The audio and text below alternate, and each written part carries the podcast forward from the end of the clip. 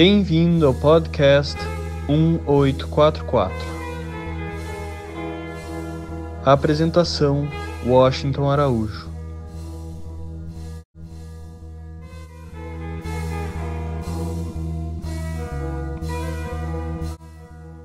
O tema deste episódio do podcast 1844 é Seja como a flor de lótus, renasça a cada dia diante da adversidade.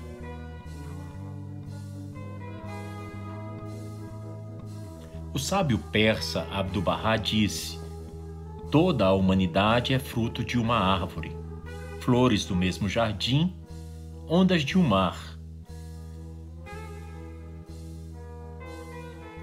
É muito difícil encontrar um país da Ásia onde o lótus não seja considerada sagrada. Ela está bem presente em toda a mitologia oriental, especialmente na cultura indiana, egípcia, chinesa e japonesa, onde a flor do lótus é extremamente admirada e representada em algumas religiões, como o hinduísmo e o budismo. Na doutrina budista, a flor de lótus é sagrada e vista como expansão espiritual, pureza, renascimento e iluminação. Vejamos brevemente algumas das lendas associadas à flor de lótus. Na lenda do budismo, relata-se que quando Siddhartha Gautama que mais tarde se tornaria Buda, deu os seus primeiros sete passos na terra, sete flores de lótus brotaram do chão. Assim, cada passo dele representa um degrau na escada do crescimento espiritual. Os Budas em meditação são representados sentados sob flores de lótus e a expansão da visão espiritual na meditação, que ele chama de dhyana, está simbolizada pela abertura das pétalas das flores de lótus, que podem estar até totalmente fechadas, semi-abertas ou completamente abertas. Isso vai depender do estágio de desenvolvimento espiritual do crente. Nas lendas egípcias, a flor do lótus é há milênios considerada uma planta sagrada, ainda no Egito Antigo. E é lá que ela é retratada no interior das pirâmides e nos antigos palácios dos faraós. Segundo uma lenda, a flor está relacionada à criação do mundo e ao umbigo de Deus o deus Vishnu, onde teria nascido uma brilhante flor de lótus e desta teria surgido outra divindade, o Brahma, o criador do cosmo e dos homens. Já uma outra lenda egípcia reza que o deus do sol, Horus, nasceu também de uma flor de lótus. Vejamos agora no hinduísmo. O hinduísmo é a religião que professa a crença no Rig Vedas, no Bhagavad Gita, que é o seu livro sagrado, que é, em tradução para o português, a sublime canção. Pois bem, na Índia tem uma pequena lenda contando a história de sua criação. Um dia, reuniram-se para uma conversa à beira de um lago tranquilo, cercado por belas e frondosas árvores e coloridas flores, quatro irmãos lendários. Eram eles o fogo, a terra, a água e o ar. Como eram raras as oportunidades de os quatro estarem todos juntos, comentavam como haviam se tornado tão presos aos seus ofícios, aos seus trabalhos e dispondo de tão pouco tempo livre para encontros familiares. Então a água lembrou aos irmãos que estavam cumprindo a lei divina, e este era um trabalho que deveria lhes trazer o maior dos prazeres, afinal, obedeciam a Deus. Assim, aproveitaram o momento para confraternizar e contar uns aos outros, de forma muito descontraída, o que eles haviam construído e também destruído durante o tempo em que não se encontravam, em que não se viam.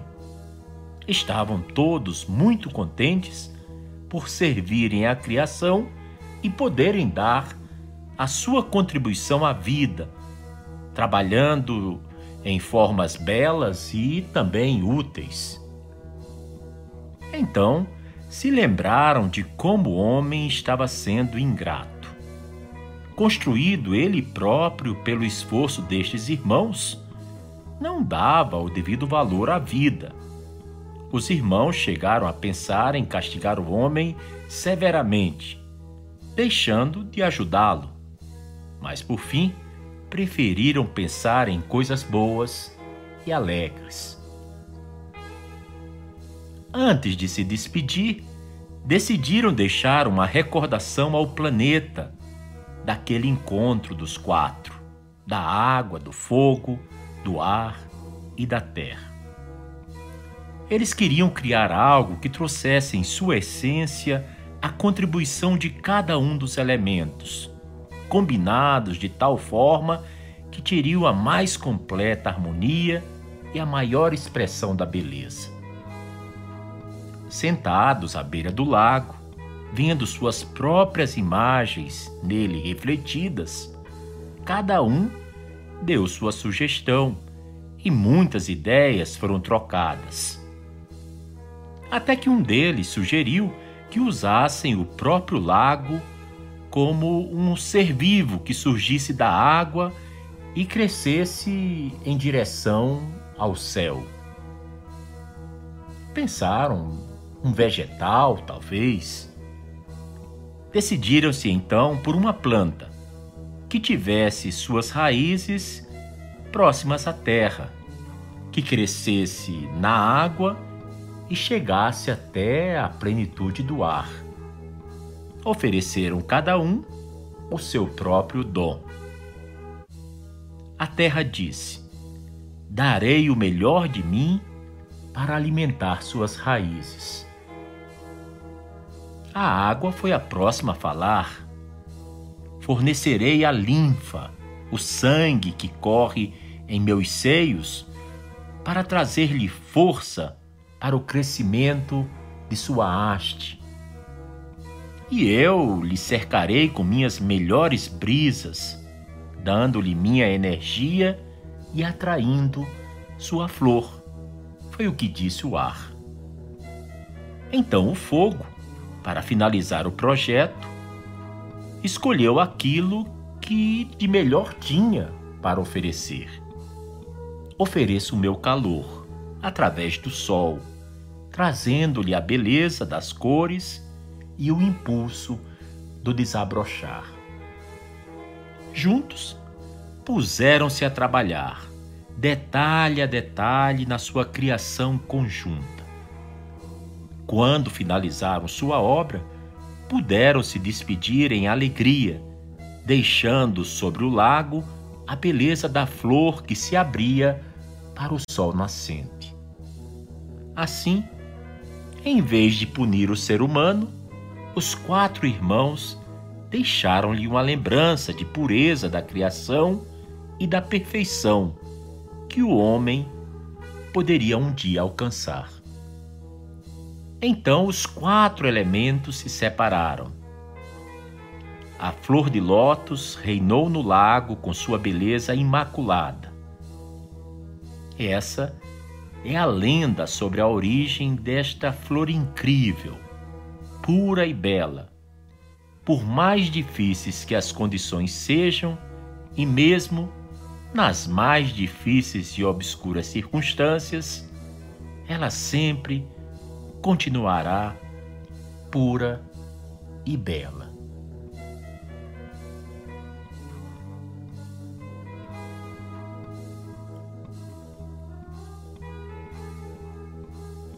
A natureza é tão apaixonante que nos dá as respostas mais inesperadas, quando nem sequer pensávamos que poderia existir mais além do que é a nossa própria mente mais do que as nossas próprias esperanças, do nosso próprio desejo de seguir em frente. Muito longe de mostrar-nos uma realidade monótona e previsível, cada canto no qual a natureza brota com liberdade nos deixa um novo ensinamento sobre o que significa habitar esse mundo. E não apenas é generosa para com a ciência, mas também com os nossos próprios sentidos e com a nossa própria espiritualidade. Tanto é verdade que, na grande diversidade de manifestações, espécies e fenômenos que provoca, nos deparamos com autênticas lições de como devemos enfrentar a vida, os seus desafios. Teorias autênticas, de natureza psicológicas, sem controle de variáveis nem análise de confiabilidade ou validade, mas que ainda assim trazem consigo uma mensagem cuja beleza e significado é indiscutível. Dentre todos os fenômenos infinitos e curiosos da natureza, está ela, a flor de lótus. Um fenômeno que é uma metáfora apaixonante sobre a vida e as adversidades que estamos destinados a enfrentar todos os dias. Como me dizia um amigo, a vida é uma luta o tempo inteiro.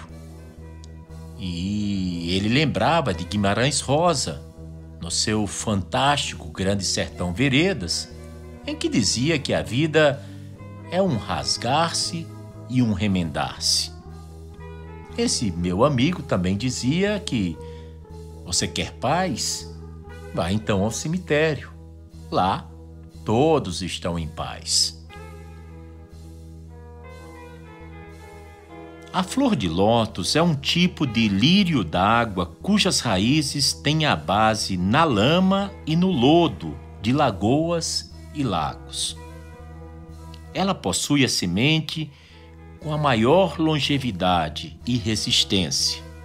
Sua semente pode aguentar até 30 séculos antes de florescer sem perder a sua fertilidade. A flor de lótus é, desde há muitos milênios, um símbolo de pureza e de beleza que pode surgir em um terreno sujo, em uma água impura, em um espaço alagadiço. O fato é que esta bela flor emerge, surge e se nutre de barro, em pântanos ou lugares muito aguados, muito alagados. E quando ela floresce, ela se sobressai acima do lodo. De noite, as pétalas da flor se fecham e ela mergulha sob a água. Ela se fecha para mergulhar, mas ao amanhecer se levanta novamente sobre aquela água suja e ela ressurge intacta e sem vestígios de impureza por causa da disposição das suas pétalas em forma de espiral. A flor de lótus tem a peculiaridade de ser a única flor que é também fruto ao mesmo tempo. Seu fruto tem a forma de cone invertido e se encontra em seu interior. Quando a flor está fechada, ela não tem cheiro, mas quando se abre, o seu aroma lembra o jacinto. Muitos até consideram o seu odor, o seu aroma hipnotizante capaz mesmo de alterar o estado da consciência. O fascínio por esta flor fez com que ela se tornasse um símbolo fundamental para diversas civilizações ao longo da história. E eu já contei um pouco umas breves lendas, mas é sempre necessário destacar que a flor de lótus é considerada sagrada e é um dos símbolos mais antigos com os mais variados significados. Para países do Oriente, embora também a gente vá encontrar referências a elas no mundo ocidental. Por exemplo, na mitologia grega, os lotófagos eram um povo místico que os antigos identificavam como os habitantes de um povoado ao nordeste da África. Diz o mito que uma bela deusa se perdeu em um bosque até chegar a um lugar onde abundava o lodo, denominado Lótus, e onde ela teria afundado. Este espaço havia sido criado pelos deuses para os seres cujos destinos haviam sido, olha só, fracassar na vida.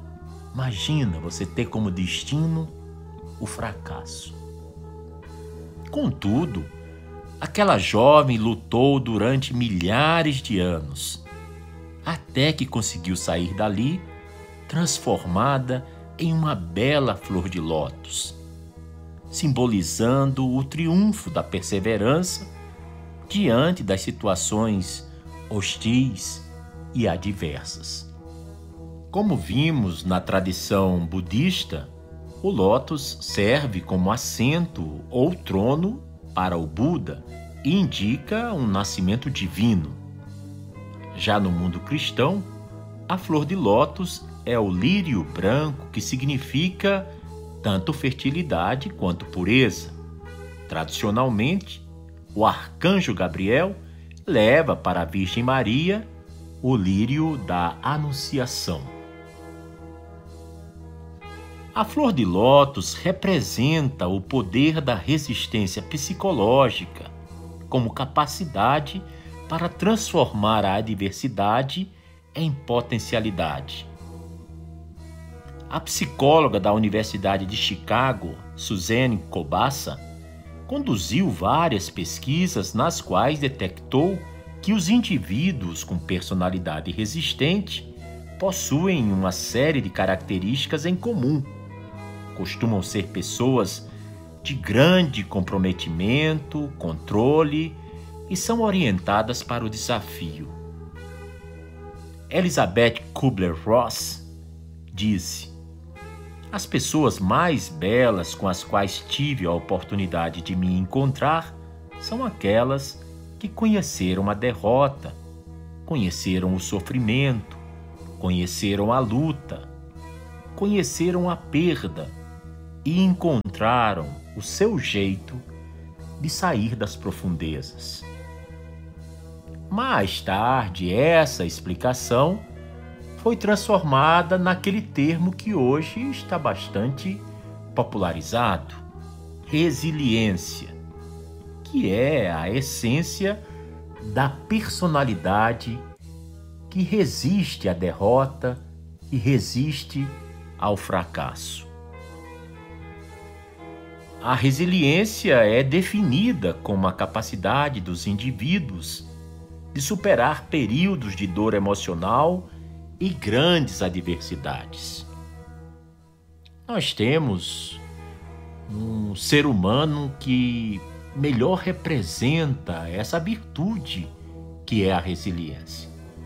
Refiro-me à única filha de Bahá'u'lláh, que é o fundador da fé Bahá'í, seu nome era Barrier e ficou popularmente conhecida como Barrier Hanum, a Senhora Barrier. Barrier Hanum, ela era de aparência franzina, muito frágil e muito delicada, mas era também a personificação da pureza e da santidade. E durante momentos muito difíceis, dos exílios, dos aprisionamentos das angústias, aflições e dores indescritíveis que seu pai, seu irmão Abdul Bahá, seu irmão mais novo, caçula, Mirza Merdi, e outros membros da família tiveram que suportar entre os anos de 1844 a 1921, Bahia Hanum foi uma fortaleza de fé, foi o emblema, o símbolo maior da resiliência sobre o caráter humano. A flor de lótus implica uma metáfora maravilhosa de como existem pessoas capazes de dobrar a dor e desdobrá-la posteriormente na forma de serenidade, autocontrole, perseverança, amor e fé. Ela, como vimos, é venerada em muitos lugares e eu já mencionei Índia, China, Japão, Egito. Porque sempre ela esteve associada à criação, à fertilidade, mas principalmente à pureza. Isso porque uma flor tão bela, tão delicada, ficar boiando sob a superfície de um pântano, de um lugar cheio de lodo, sujo, de mau odor, em meio a águas turvas e estagnadas, é algo que chama mesmo a atenção. Além disso, ela representa a beleza e o distanciamento, pois ela cresce sem se sujar, sem se deixar contaminar nas águas que a envolvem. Ora, a raiz da flor de lótus está fincada na lama, o seu caule está na água e a sua flor está aberta diante dos raios do sol. Na crença hindu, eu não poderia deixar de mencionar isso. A flor de lótus simboliza a beleza interior. Viver no mundo sem se ligar com aquilo que o rodeia. Isso nos faz lembrar o mais belo tratado místico jamais presente ou conhecido pelo ser humano, que é Os Sete Vales, aquela obra poética, mística, de valor transcendental que Bahá'u'lláh revelou em meados do século XIX em resposta a um místico sufi que havia perguntado a ele quais eram as etapas para o desenvolvimento espiritual, quais seriam os estágios as cidades ou os vales que a alma humana, o espírito humano, deveria percorrer até alcançar a presença de seu amado Criador, até chegar à presença de Deus. Pois bem, é bastante importante que nós possamos lembrar o significado que ela tem no Egito por ser uma flor tão fora do contexto das flores, é algo realmente atípico, porque ela simboliza no Egito a origem da manifestação, ou seja, o nascimento e o renascimento, uma vez que a flor de lótus abre e fecha de acordo com o movimento solar. E ainda mais, ela está relacionada, segundo os egípcios antigos, com os deuses Nefertem e Ré. Vale lembrar que o lótus azul era venerado pelos faraós do Egito por possuir características sagradas e mágicas, associadas novamente ao renascimento. O significado da flor, por mais que a gente fale, ainda parece pouco, porque é tão cheia de mistérios, de beleza, de sabedoria, é um simbolismo riquíssimo. E isso tudo começa nas suas raízes, literalmente. Ela é um tipo de lírio d'água. Se as suas raízes estão bem fincadas no meio da lama, e do lodo das lagoas e dos lagos, fato é que o lótus vai subindo à superfície para florescer com notável beleza.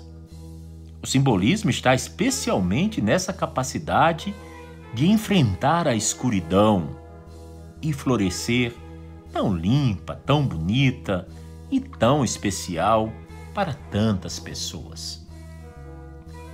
Alguns episódios atrás do podcast 1844, nós falamos sobre a sombra, que é um conceito do psicólogo Carl Gustav Jung, que mostra que todos nós temos um lado que é luz e temos um lado que é sombra que essa luz produz a sombra.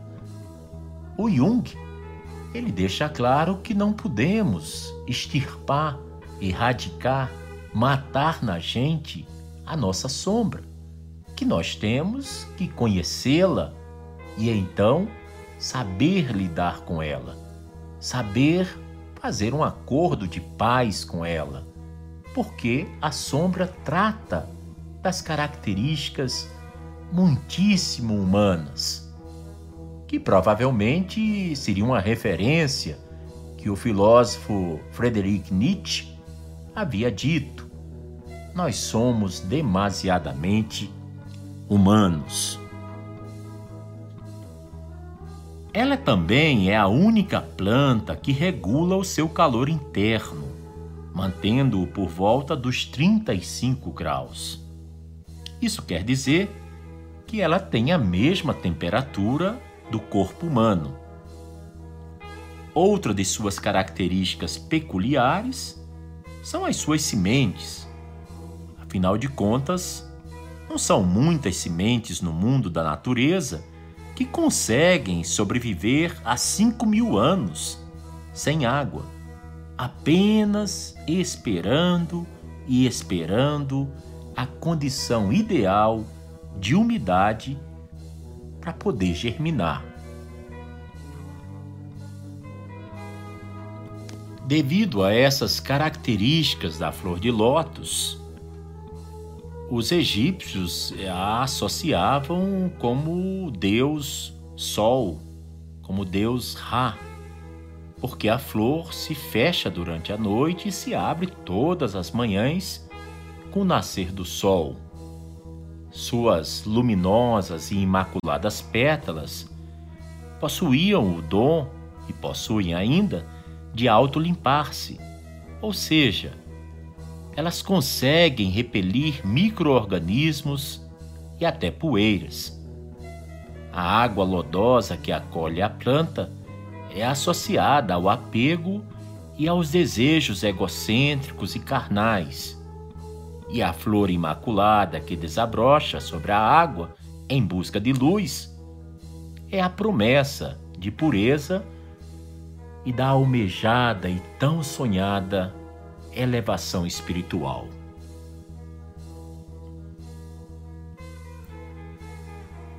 As flores de lótus formam um ciclo interminável e perene.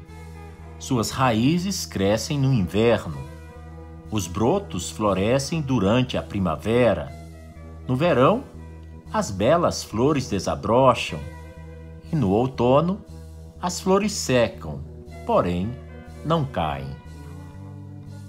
Na yoga, a posição de lótus, Padmasana, é a postura tradicional de meditação em que a pessoa sentada entrelaça as pernas e pousa as mãos sobre os joelhos. É uma flor também muito usada em tatuagens, com diferentes significados associados a cada cor da flor. Podem representar sabedoria, conhecimento, pureza, amor e outros sentimentos ligados ao coração. Para muitas pessoas, o significado da flor do lótus é determinação e perseverança, apesar dos problemas, dificuldades e adversidades. É um poderoso lembrete para sempre acreditarmos em nosso potencial, Não importa os obstáculos e nem o quão escuro e tenebroso as circunstâncias possam parecer. Nós só temos que confiar em Deus e em nós mesmos e acreditar em nossa própria beleza e bondade. E dessa forma, sem dúvida, floresceremos para a luz, assim como faz a flor de lótus. Muitas vezes, nós só conseguimos enxergar o lado ruim das coisas. Tornamos-nos pessimistas, reclamões. Tudo a gente quer consertar, principalmente se for a vida dos outros. Porém, a gente termina descansando e não querendo lutar para mudar o destino. Ficamos meio que travados. Esquecemos da lição que Abdu'l-Bahá deu. Se uma pessoa tem dez qualidades e um defeito, olhe apenas as qualidades. E se outra pessoa tem dez defeitos e apenas uma qualidade, olhe somente para essa única qualidade. O segredo é seguir o exemplo da flor de lótus, que, mesmo em meio ao lodo em que vive, não há nada que a impeça de florescer tão bela e formidável. Ou seja, não importa os dissabores, as dores e sofrimentos que tenhamos que enfrentar, nós podemos realmente ficar meio que com um teflon, meio que separados, não nos deixando contaminar pelo elevado grau de decadência do mundo, pelo elevado grau de desamor, de conflitos, de ódios, de inveja, de ciúme e de tantas qualidades onde, na verdade, o que falta é a luz. Isso porque, e é um ensinamento Bahá'í, a escuridão não existe. O que existe é a ausência da luz. Dessa forma, podemos pensar em deixar as mazelas e as dificuldades de lado e passarmos a nos interessar por produzir algo puro e belo, pois é assim que a flor do lótus faz todo santo dia e o faz com serenidade e com toda a tranquilidade. Algumas pessoas também mostram grande curiosidade sobre as características da semente de lótus. Essas sementes, na verdade, contém folhas perfeitamente formadas, que se parecem com a miniatura da própria flor. É representante da perfeição inerente, já perfeitamente formado dentro de cada ser vivo. As sementes de lótus também simbolizam longevidade, já que podem germinar mesmo após milênios, como havíamos antes contado aqui. Elas são comestíveis e conhecidas por suas muitas propriedades medicinais. A forma mais comum de consumir a semente é em forma de pipoca, chamada de marhanas. Na Ásia, suas pétalas e folhas novas também são consumidas e utilizadas como enfeites ornamentais, e suas largas folhas são utilizadas também para embrulhar alimentos. Um detalhe interessante é que essa planta, a flor de lótus, é consumida também como chá, por possuir qualidades terapêuticas que vão desde a cura de doenças renais e pulmonares até o combate do estresse e da insônia. Isso, segundo o que diz a sábia medicina chinesa. As raízes, chamadas rizomas, são conhecidas como rencon, que ficam sob o lodo dos lagos onde nascem. Elas são robustas e também são comestíveis.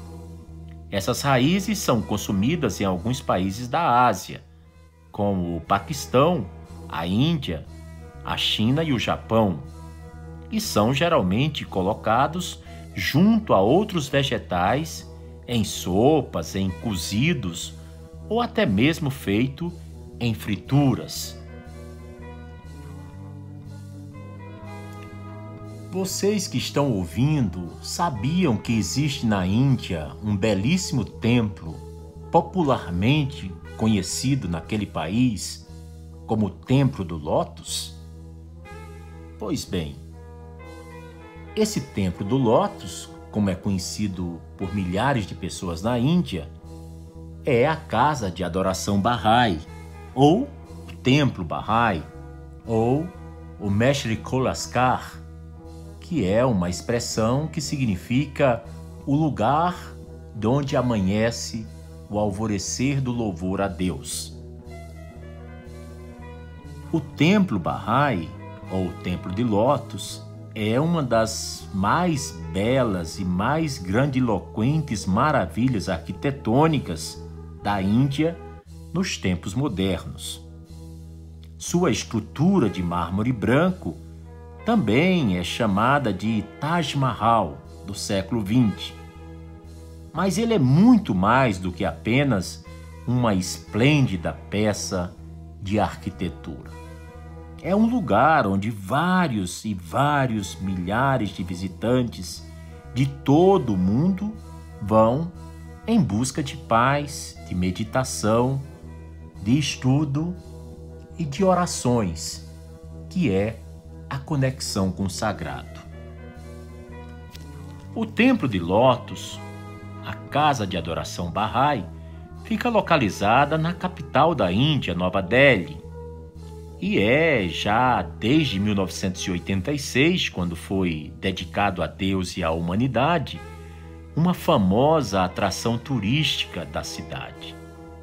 Ao contrário de outros locais de culto, de adoração a Deus, que geralmente possuem um ídolo de uma divindade para a qual as pessoas rezam, pedem perdão ou mencionam algo que desejam profundamente, o Templo de Lotus é um local de adoração a Deus muitíssimo singular. Ele é conhecido por sua bela arquitetura em forma de flor de lótus. E o ambiente é maravilhoso, por isso é uma atração turística muito popular para seguidores de todas as religiões. O templo Bahá'í é um dos mais belos edifícios religiosos de todo o mundo e é uma visita obrigatória quando se está em Delhi.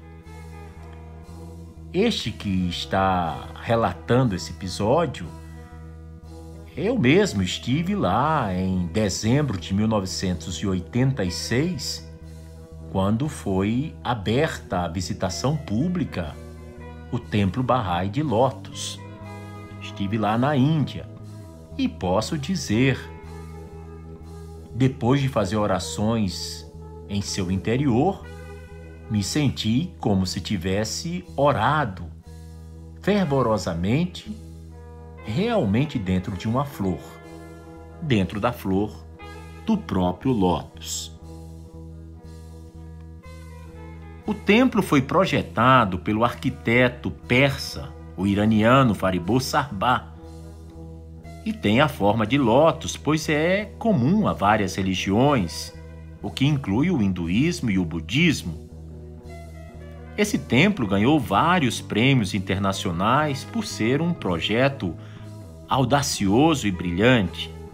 E esse inclui os prêmios da Academia Globart, da Instituição de Engenheiros Estruturais e muitos outros mais.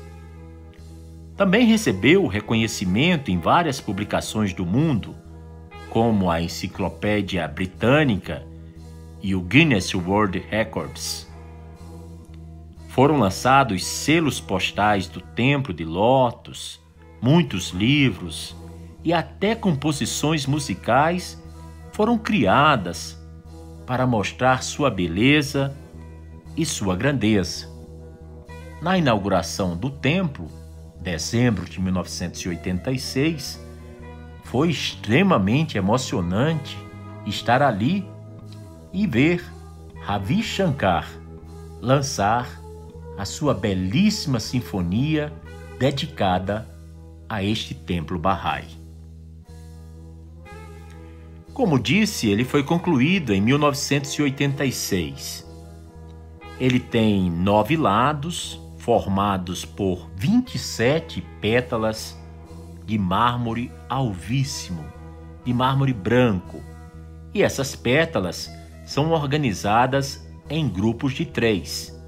Então, grupos de três vezes nove lados, 27 pétalas.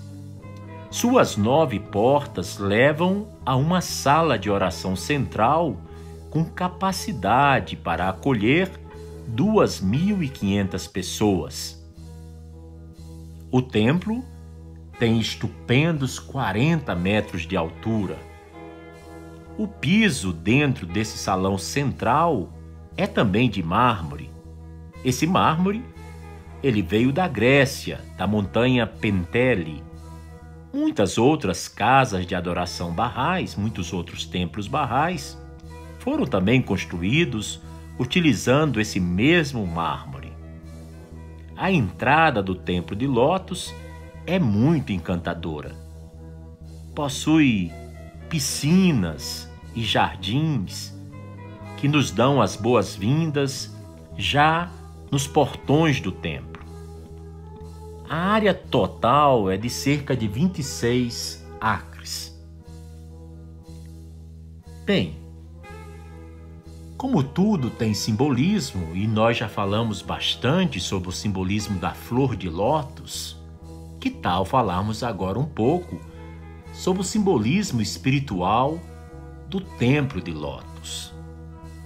De acordo com os ensinamentos da fé Bahá'í, que acredita firmemente na unidade de Deus, na unidade das religiões e na unidade da humanidade Assim, pessoas de todas as crenças e religiões, das várias raças e etnias, são todas elas bem-vindas no templo, pois este é um lugar para adorar o Criador do universo e não uma divindade em particular.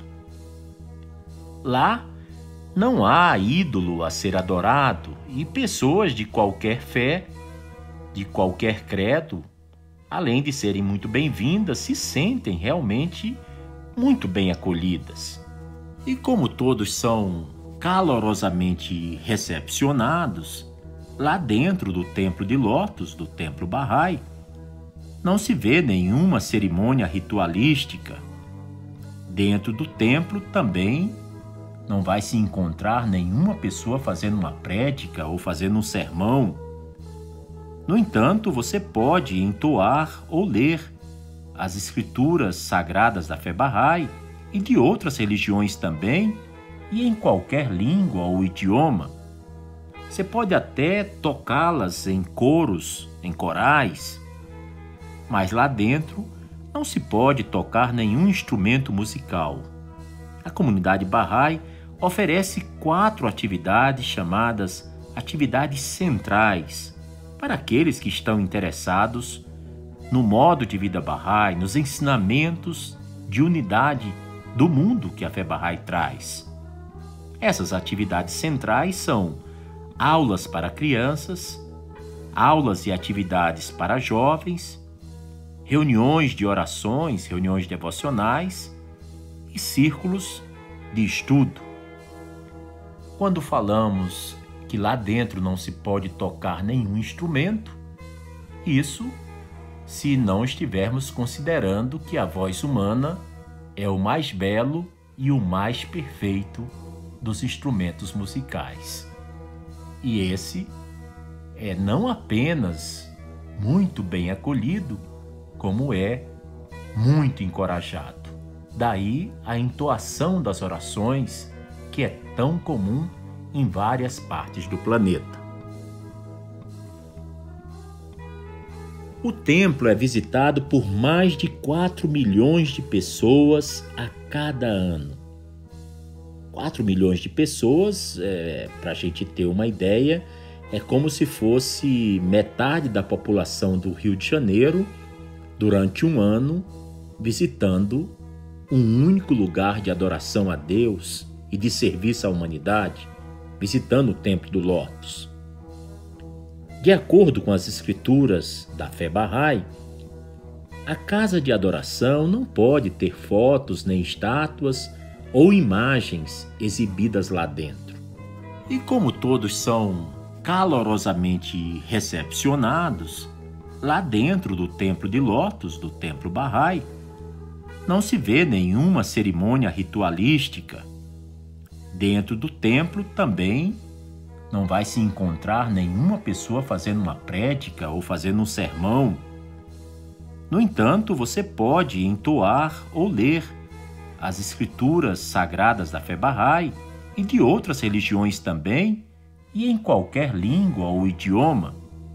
Você pode até tocá-las em coros, em corais, mas lá dentro não se pode tocar nenhum instrumento musical.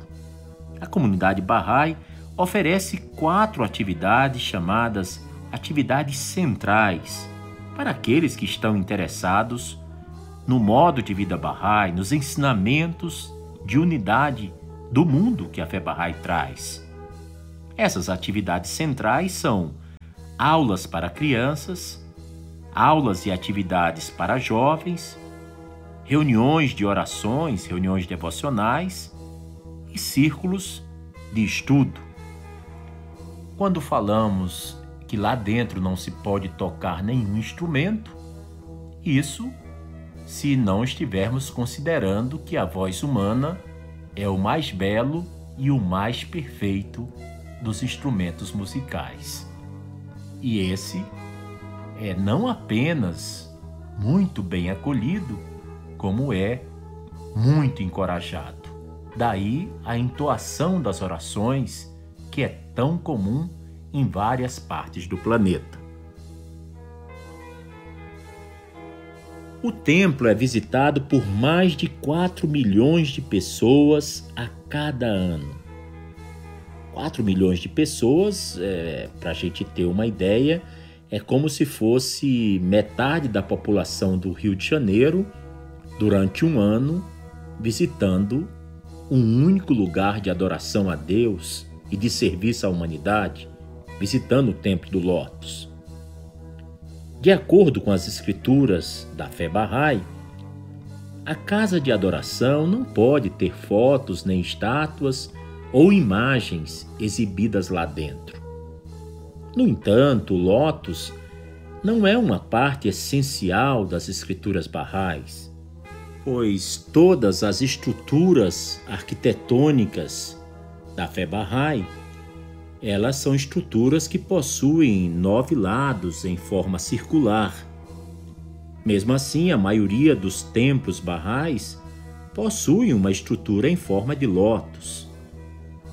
A casa de adoração Bahá'í em Delhi é uma das atuais casas de adoração Bahá'ís espalhadas pelo mundo, todos os continentes. Existem outras em Sydney, na Austrália, na cidade do Panamá, em Ápia, na Samoa Ocidental, em Kampala, em Uganda, em Frankfurt, na Alemanha, em Wilmette, nos Estados Unidos, perto de Chicago. Recentemente foram inauguradas outras casas de adoração Bahá'í, outros templos Bahá'ís, como o Templo de Luz, que fica na pré-cordilheira dos Andes, em Santiago do Chile. Temos um belíssimo templo Bahá'í em Batabang, no Camboja, outro na Colômbia, no norte de Cauca, e outros templos Bahá'ís estão atualmente em processo de construção. É bem interessante também a gente conhecer alguns fatos sobre a história de como o Templo do Lótus em Nova Delhi, na Índia, foi construído. A área em que o templo foi edificado, ela foi comprada com o dinheiro doado por Ardeshir Rustampur de Hyderabad. Ele doou todas as suas economias em 1953 para a construção daquele templo. Mas não foi até 1976 que o arquiteto iraniano, o Faribo Sarbah, foi escolhido para projetá-lo. Uma empresa britânica chamada Flint New recebeu o projeto estrutural, enquanto o projeto de construção foi realizado pela ECC Construction Group. O Templo de Lotus é um dos primeiros templos em Delhi a utilizar energia solar. Seu uso elétrico total é de 500 kW, dos quais 120 kW são fornecidos por energia solar. Quando você visita o Templo de Lotus, também pode visitar o Centro Bahá'í de Informações e lá conhecer muitos detalhes da história e dos ensinamentos da fé Bahá'í, na forma de textos, de fotografias, vídeos e filmes, escrituras, Lá também tem uma sala audiovisual e uma biblioteca onde livros religiosos são ali mantidos para os visitantes. Considerei bastante interessante compartilhar com os ouvintes do podcast 1844 ah, trechos das várias entrevistas dadas pelo famoso arquiteto Faribu Sarbah. E essas entrevistas focalizaram principalmente a construção do Templo de Lotus. Então eu vou colocar aqui as perguntas que foram feitas a ele em vários jornais e revistas europeias e das Américas também, alguns jornais indianos, e tentar colocar algumas frases ou algumas breves explicações que ele oferece sobre essa obra. Qualquer um de nós pode entrar é, na internet, no Google, por exemplo, no Yahoo, e digitar Templo Bahá'í de Lotus. Bahá'í se escreve B-A-H-A-I. Lotus, da forma como a gente pronuncia. E vai poder admirar a beleza arquitetônica desse formidável projeto do senhor Faribu Sarbá. Perguntaram a ele: todas as fases da construção do Templo de Lotus possuíam certamente seu próprio desafio em termos de arquitetura, de design e de engenharia. Qual estágio foi o mais emocionante para você? Faribu Sarbá respondeu: abre aspas. Acho que o período de design foi a parte mais desafiadora e empolgante do projeto. Projetar um templo que refletisse a rica herança cultural da Índia e, ao mesmo tempo, fosse compatível com o princípio cardeal da fé Bahá'í, que é a unidade das religiões. Isso me proporcionou uma oportunidade incomum e notável por poder testemunhar o poder da revelação de Bahá'u'lláh. Continua ele. Eu estava procurando por um conceito que fosse aceitável para as pessoas de todas as religiões e que existem em tão rica diversidade na Índia. Eu desejava projetar algo novo e único e ao mesmo tempo algo que não fosse estranho, mas sim familiar, como é a própria fé Bahá'í eu queria algo que pudesse ser amado pelas pessoas de diferentes crenças e religiões. Por um lado, buscaria revelar a simplicidade, a clareza e o frescor da revelação de Bahá'u'lláh, além das crenças e conceitos artificiais das muitas seitas divididas. De outro lado, deveria mostrar respeito pelas crenças básicas de todas as religiões do passado e agir como um lembrete constante para os seguidores de cada fé de que os princípios de todas as religiões de Deus são apenas um. As pessoas deveriam encontrar intuitivamente algum tipo de relacionamento com ele em seus corações. E essa foi a parte mais emocionante do projeto para mim. O restante dos desafios foram questões técnicas que, de alguma forma, teriam que ser tratadas. Então eu comecei sem preconceitos, pronto para ideias.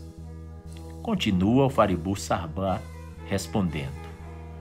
Visitei centenas de templos por toda a Índia. Não para orientação arquitetônica, mas sim para descobrir um conceito que integrasse a herança espiritual deste subcontinente. E à medida que me aprofundava cada vez mais na herança cultural e arquitetônica da Índia, fui ficando profundamente fascinado pelo desafio que estava diante de mim. E então, eis que eu estava me concentrando e rezando. Eu estava convencido de que Deus me guiaria em direção a um conceito, e foi exatamente isso que aconteceu. Não é estranho que, por acaso, eu tenha mudado de rota durante a viagem e seguisse para um lugar diferente, onde uma alma pura, que eu nunca havia encontrado antes, estivesse me esperando para me falar sobre a flor de lótus? Pois bem, era um amigo barra indiano, o senhor Kamrundi Bartar, que pela primeira vez me falou sobre o lótus como uma ideia para o templo. Sem dúvida, eu vi que ele era o mensageiro de Bahá'u'lláh para mim Embora eu não soubesse disso na época e estava mais impressionado, era com seu coração puro, sua simplicidade e bondade, do que com o seu conceito, a sua ideia de como deveria ser o templo Bahá'í a ser construído em Nova Delhi.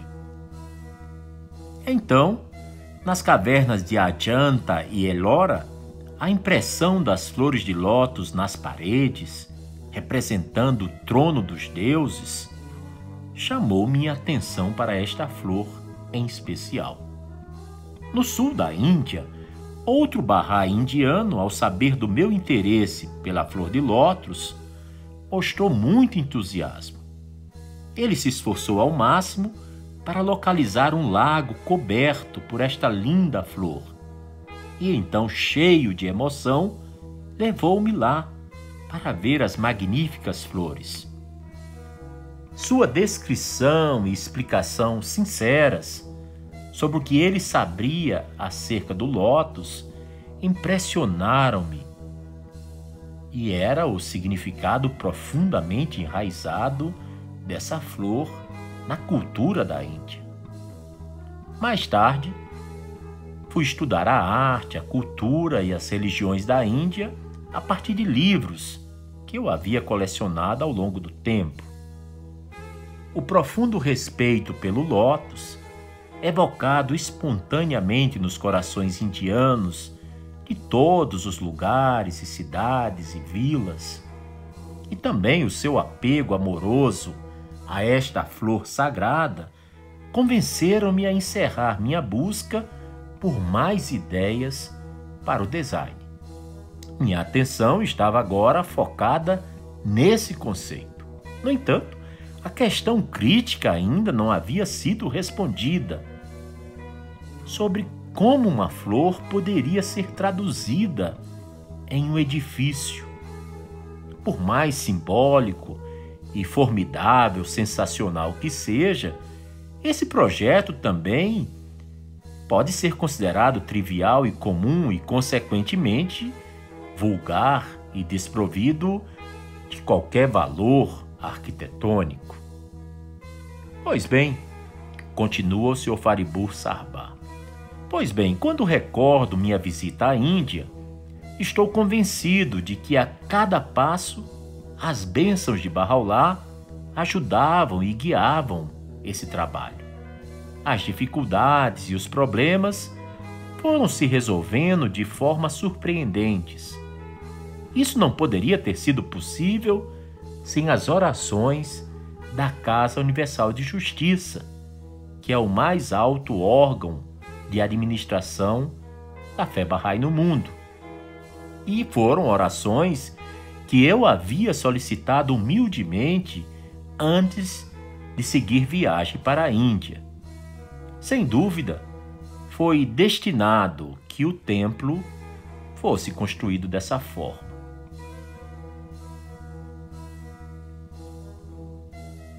Um jornalista então pergunta ao seu Faribu Sarbar qual é o significado do design de Lotus. E ele responde: Em resumo, o Lotus representa a manifestação de Deus e também é um símbolo de pureza e ternura. Seu significado está profundamente enraizado nas mentes e nos corações dos indianos. No poema épico Mahabharata, o criador Brahma é descrito como tendo brotado do lótus que cresceu no umbigo do Senhor Vishnu, quando essa divindade estava absorta na meditação. Existe uma profunda e universal reverência pelo lótus, que é considerada uma flor sagrada, associada à adoração ao longo de muitos séculos. No folclore budista, o Bodhisattva Avalokitesvara é representado como nascido de uma flor de lótus e geralmente é representado como em pé ou sentada em um pedestal de flor de lótus e também com uma flor de lótus na mão. Os budistas o glorificam em suas orações. Om Mani Padme Hum. Sim, ó joia no lótus. O Senhor Buda diz que você deve ser como uma flor de lótus, que, embora viva na água suja, ainda permaneça bonita e imaculada em seus contornos e em sua essência. Foi então que percebemos que o lótus estava associado à adoração, fazia parte da vida e dos pensamentos dos indianos através dos tempos. Pareceu-nos que eles estão adorando nesse templo em seus sonhos há muitos anos Agora, a visão deles, desses indianos que tinham um profundo amor pela flor sagrada do lótus, agora é como se a visão deles se tivesse tornado realidade. E se Deus quiser, algum dia, todos eles entrarão e farão suas orações dentro do templo Bahá'í, dentro do templo do Lótus.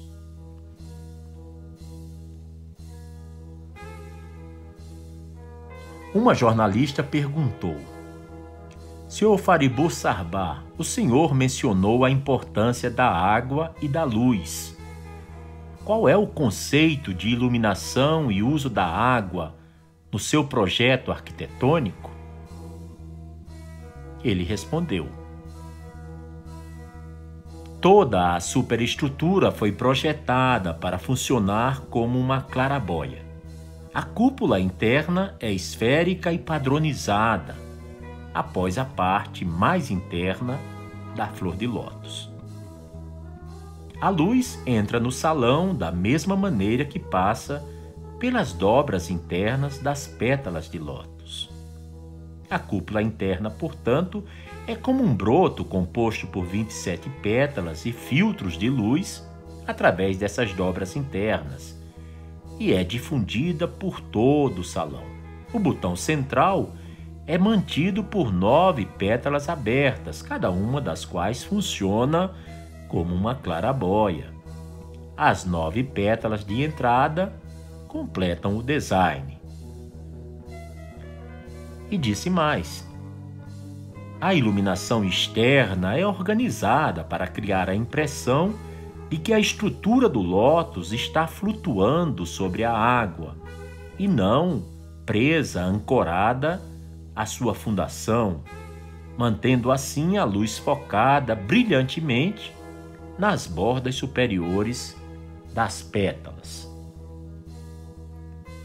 Com relação ao uso da água, disse o Sr. Sarbá, uma olhada no projeto mostrará que as nove piscinas ao redor do edifício formam o principal elemento do paisagismo.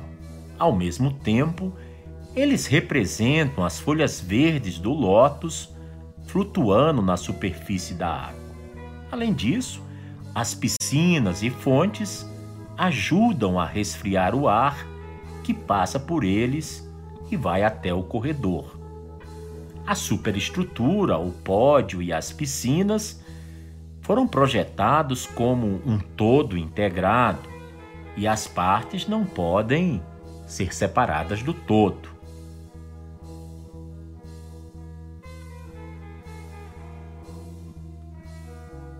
Foi feita então uma outra pergunta ao arquiteto Sarbar. Você deve ter trabalhado certos requisitos do ambiente no design. Você pode explicar algo a esse respeito? Faribu Sarbar então respondeu: Esta é uma questão para a qual uma grande quantidade de pensamento foi dada. Como o clima em Nova Delhi é muito quente por vários meses ao longo do ano e o grau de umidade varia muito, parecia que a única solução para o problema de ventilação seria o ar-condicionado. No entanto, isso é muito caro para instalar e manter e, portanto, não é viável para um templo na Índia com base nos métodos de ventilação usados em edifícios antigos, uma solução diferente, embora complicada, para o problema de ventilação do templo foi então bolada. De certa forma, isso pode ser chamado de ventilação natural e baseia-se nos resultados de testes de fumaça que foram realizados no Imperial College de Londres, em um modelo em uma maquete do templo. Os resultados demonstraram que, com aberturas no porão e no topo, o prédio agia como uma chaminé, aspirando ar quente de dentro do salão e expelindo-o pelo topo da cúpula. Assim, correntes constantes de ar frio que passam pelas piscinas e atravessam o porão fluem para o corredor e saem pela abertura no topo. Essa ventilação é complementada de duas outras maneiras. Um conjunto de ventiladores de exaustão é organizado na cúpula para resfriar a concha de concreto e impedir a transferência de calor para o templo, enquanto outro conjunto de ventiladores canaliza o ar do auditório para o porão frio, onde é resfriado e reciclado de volta ao auditório. Esse sistema e sua manutenção são de longe muito mais baratos do que o ar-condicionado, e nossos cálculos preveem temperaturas agradáveis dentro do templo. Uma outra questão que muitas pessoas fazem, e quando você pesquisa na internet e vê as fotos do templo Bahá'í de Lotus, é quanto custou, de onde vieram os fundos, os meios financeiros para a construção dessa casa de adoração, desse templo Bahá'í. O Sr. Faribu Sarbar recebeu também essa pergunta ao vivo e respondeu o seguinte: É muito importante saber que apenas os barrais podem contribuir para o custo da construção do templo. E isso é considerado um grande privilégio e uma recompensa para os barrais. A Assembleia Espiritual Nacional dos Barrais da Índia, que é o órgão administrativo da religião Bahá'í em nível nacional, imprimiu um grande número de cupons no valor de uma rúpia até os de 100 rúpias para arrecadar fundo dos barrais espalhados em várias milhares de localidades por toda a Índia. Também foram recebidas contribuições em espécie, como arroz, trigo e artesanato das aldeias. Barrais de todo o mundo também contribuíram para a construção do templo. A quantidade não é o mais importante. O importante é que o número máximo de barrais pudesse participar da doação. E foi o que aconteceu. Um estudioso indiano que visitou o local me disse: o Taj Mahal foi construído com o poder de um rei, mas você está construindo este majestoso edifício com o poder do amor. Uma outra pergunta foi dirigida ao arquiteto. Você disse que esta casa de adoração é aberta a todas as pessoas, independentemente de raça, de casta, religião e classe. Isso significa que as pessoas podem praticar suas formas tradicionais de culto aqui, por exemplo. Os hindus cantam seus mantras, os muçulmanos dizem namaz, os cristãos realizam missas, os budistas usam suas rodas de oração e assim por diante? Paribu Sarbar respondeu: É importante notar que os barrais não têm nenhum clero nem ritual e o templo é reservado exclusivamente como um local de adoração a Deus. De acordo com esses princípios, não existem sermões ou rituais realizados em um templo Bahá'í. Este é um lugar para oração e meditação, o que significa um lugar para comunhão entre o homem e seu Criador, Deus. Todos podem entrar lá e fazer suas orações, mas de forma silenciosa. Também existem é, serviços públicos organizados regulares durante os quais recitações ou cantos, entoações de seleções dos livros sagrados de todas as religiões podem acontecer. Um coral canta hinos com o objetivo de inspirar a alma.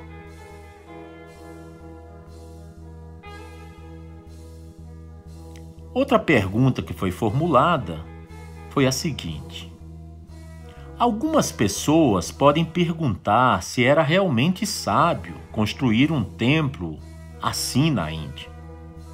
Eles sugerem que o dinheiro deveria ter sido gasto para outros fins de caridade. Qual é o seu comentário, seu Faribu Sarbar? Então o arquiteto Sarbar respondeu: os templos barrais são construídos com o dinheiro que os barrais doam voluntariamente. O dinheiro que eles dão para a glória de Deus é uma demonstração de seu amor por ele. Eles acreditam que esse monumento atrairá recompensas divinas e a atmosfera espiritual que ele cria irá inspirar muitas vidas. Se você dedicar um canto de sua casa, talvez uma pequena sala, um quarto, para orações, terá um sentimento completamente diferente sobre essa sala, esse quarto, e qualquer pessoa que entrar nesse local sentirá a natureza espiritual daquele ambiente. E continua o seu sarbar respondendo.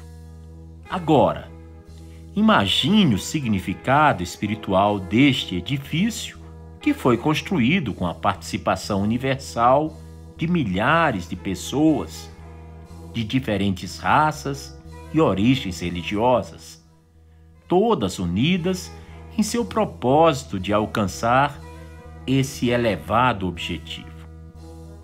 É uma concretização real da unidade da humanidade em ação O Taj Mahal foi construído sobre o fundamento do amor entre duas pessoas.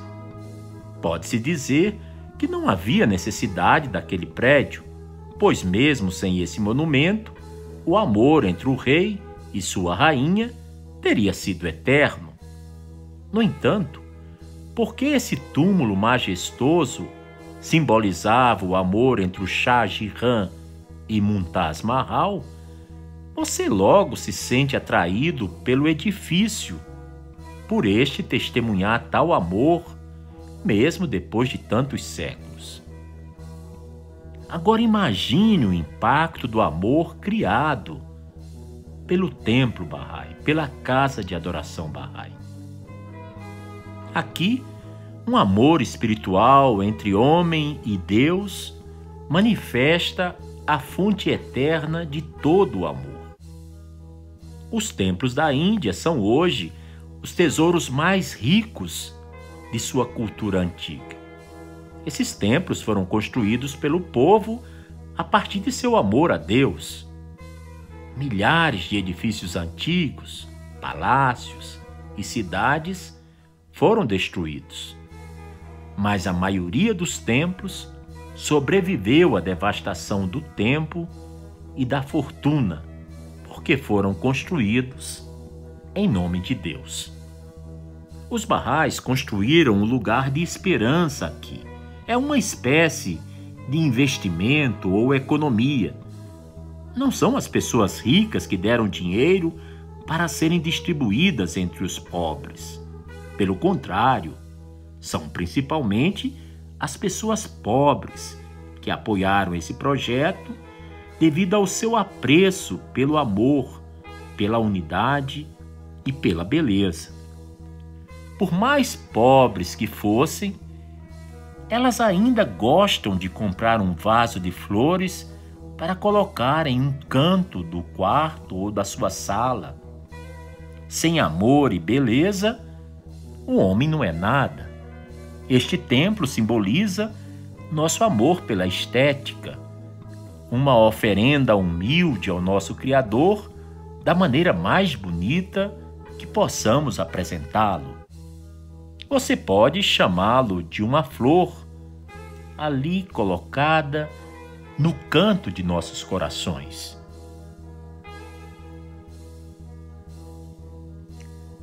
Também lhe foi perguntado qual foi o período de construção e ele respondeu: Estimamos que a construção levasse seis anos. Iniciamos o trabalho em 21 de abril de 1980 e o concluímos em 21 de dezembro de 1986. Portanto, a construção levou seis anos e oito meses.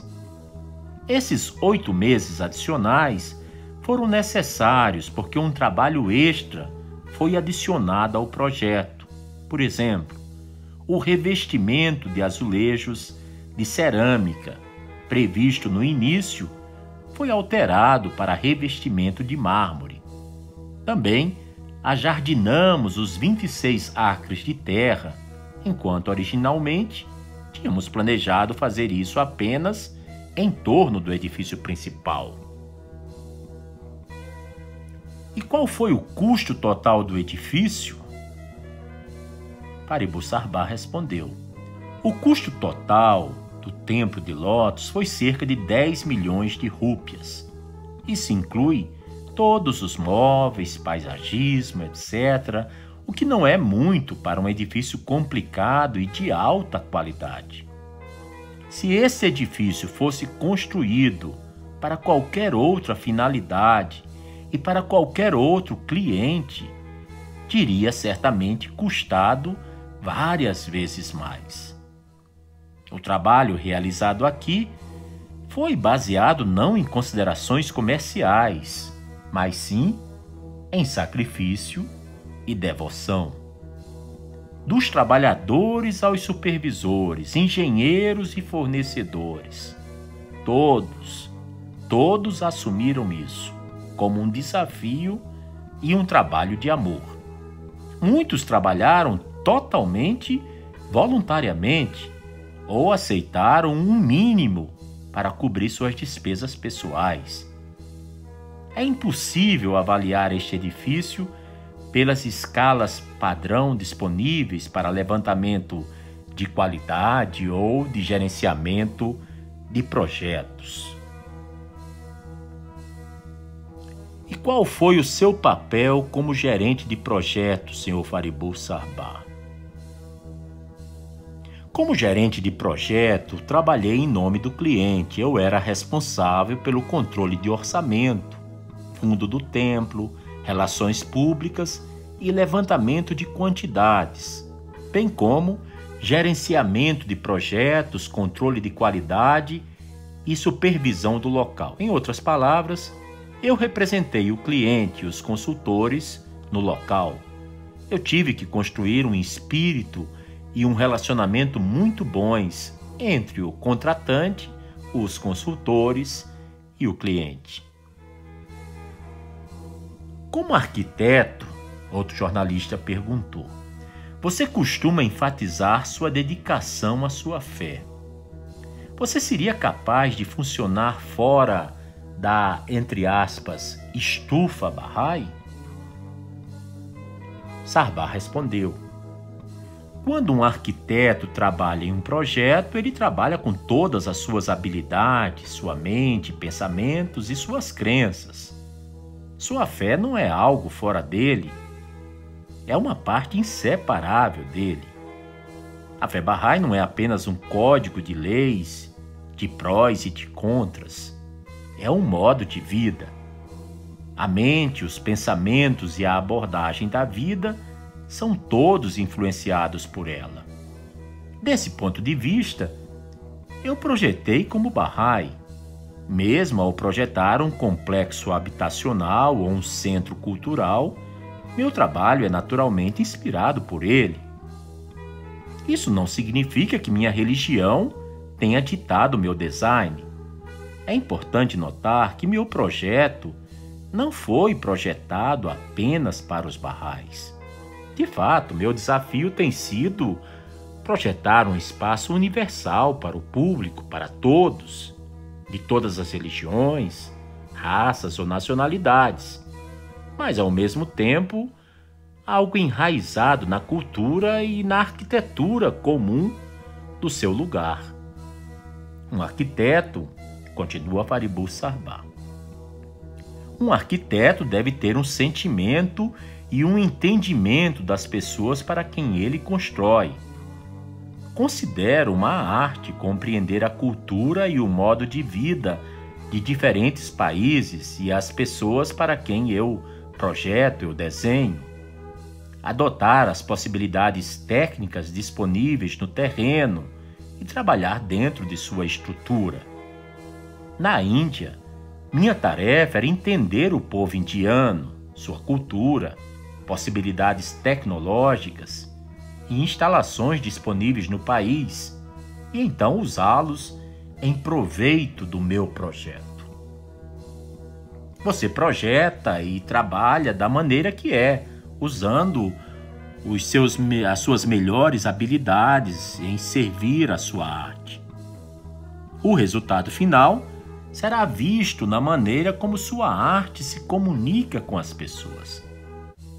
Continua Sabá. Eu acho que o julgamento do sucesso do seu trabalho é quando você vê que ele realmente funciona e funciona para as pessoas para quem você trabalhou. Continua respondendo o arquiteto Faribu Sarbar. Em média, cerca de 3,5 milhões de pessoas visitam a Casa de Adoração Bahá'í em Nova Delhi todos os anos. Talvez apenas um décimo deles sejam Bahá'ís. Os visitantes vêm a este lugar como uma casa de adoração, um lugar para orações. Seus comentários refletem que seus corações foram tocados e eles sentem que o templo lhes pertence.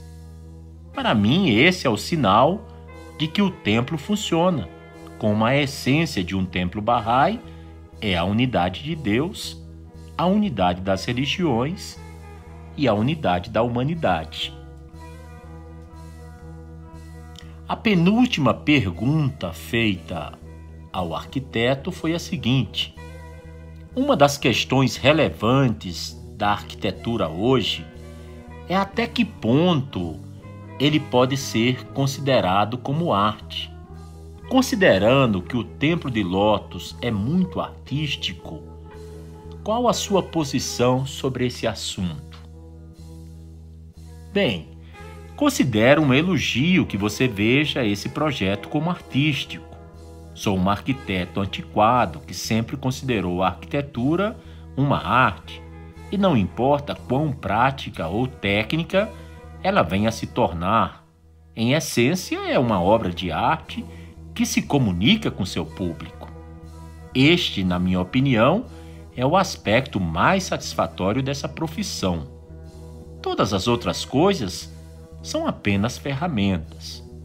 No Templo de Lotus, muitos desafios técnicos precisaram ser enfrentados, mas fico satisfeito com o fato de que meu projeto conseguiu se comunicar com as pessoas e está aí, pronto para receber pessoas visitantes, pessoas que venham fazer suas homenagens e suas orações a Deus. Costumava pensar comigo mesmo: o que é que torna o Taj Mahal tão misterioso, tão bonito, tão amado pelas pessoas, que centenas de milhares de indianos, tendo visto várias vezes, ainda continuam a visitar e revisitar este edifício? Cedo, numa manhã chuvosa, continua Faribur Sarba, fui visitar, ver o Taj Mahal.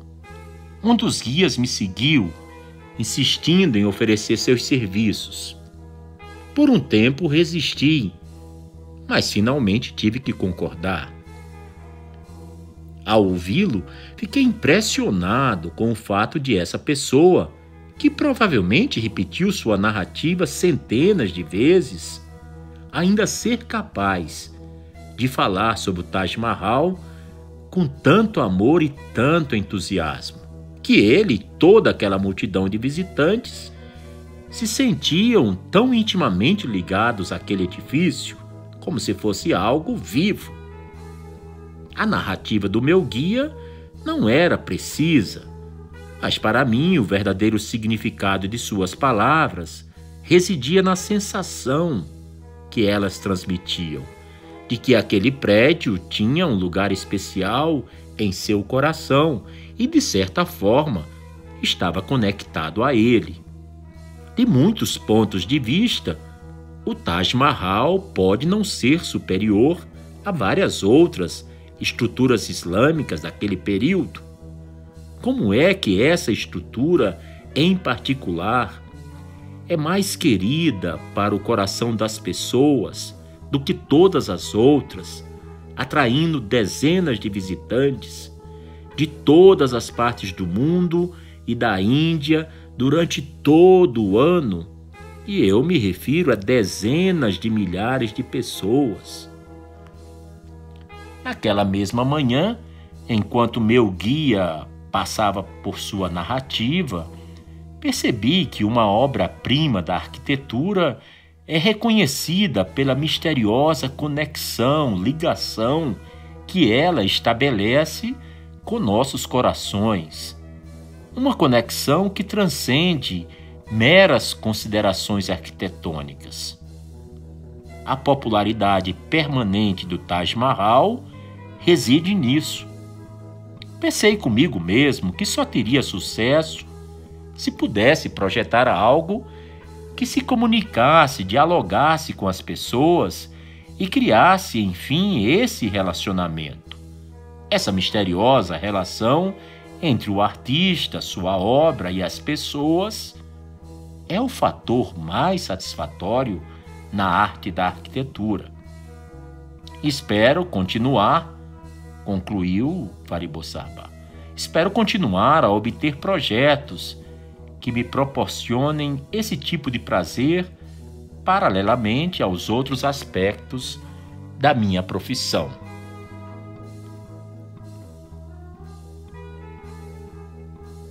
E finalmente foi feita uma última pergunta ao arquiteto Faribu Sarbá. A religião Bahá'í permite liberdade suficiente para a autoexpressão? E ele respondeu: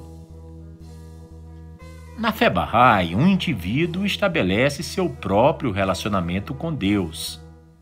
Cada indivíduo age de acordo com sua própria consciência, com base em sua compreensão dos ensinamentos barrais. A autoexpressão e a liberdade individual formam um dos princípios cardeais dessa religião. E não há dúvida de que alguém impõe sua vontade ou ideias a outra. No entanto, não há dúvida também de que a filosofia e os sentimentos espirituais se refletem na arte, nos pensamentos e na vida. As flores de uma árvore vêm de dentro de uma árvore e não podem ser ligadas a ela de fora. A liberdade individual não significa, no entanto, que você viva apenas para si mesmo. No que você faz, você se expressa em relação aos outros. Embora cada pessoa seja muito importante, os resultados vêm da qualidade do trabalho em equipe. Você também pode perguntar se uma pipa é mais livre sem a sua corda.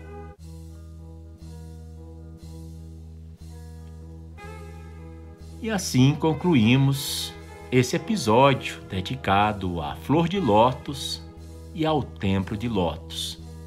E de como essa simbologia mística, espiritual e poética podem nos ajudar a transformar nossa vida numa vida mais plena, mais conectada com o sagrado e, portanto, muito mais feliz.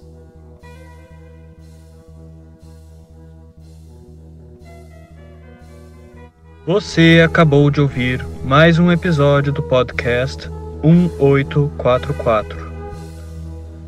Agradecemos sua audiência e lhe convidamos para ouvir nosso próximo episódio semanal. Apresentação e comentários: Washington Araújo. Trilha musical composta por Ian Garbinato. Sonoplastia e edição de áudio Shahin Nasrabadi. Vinhetas Diogo Garbinato.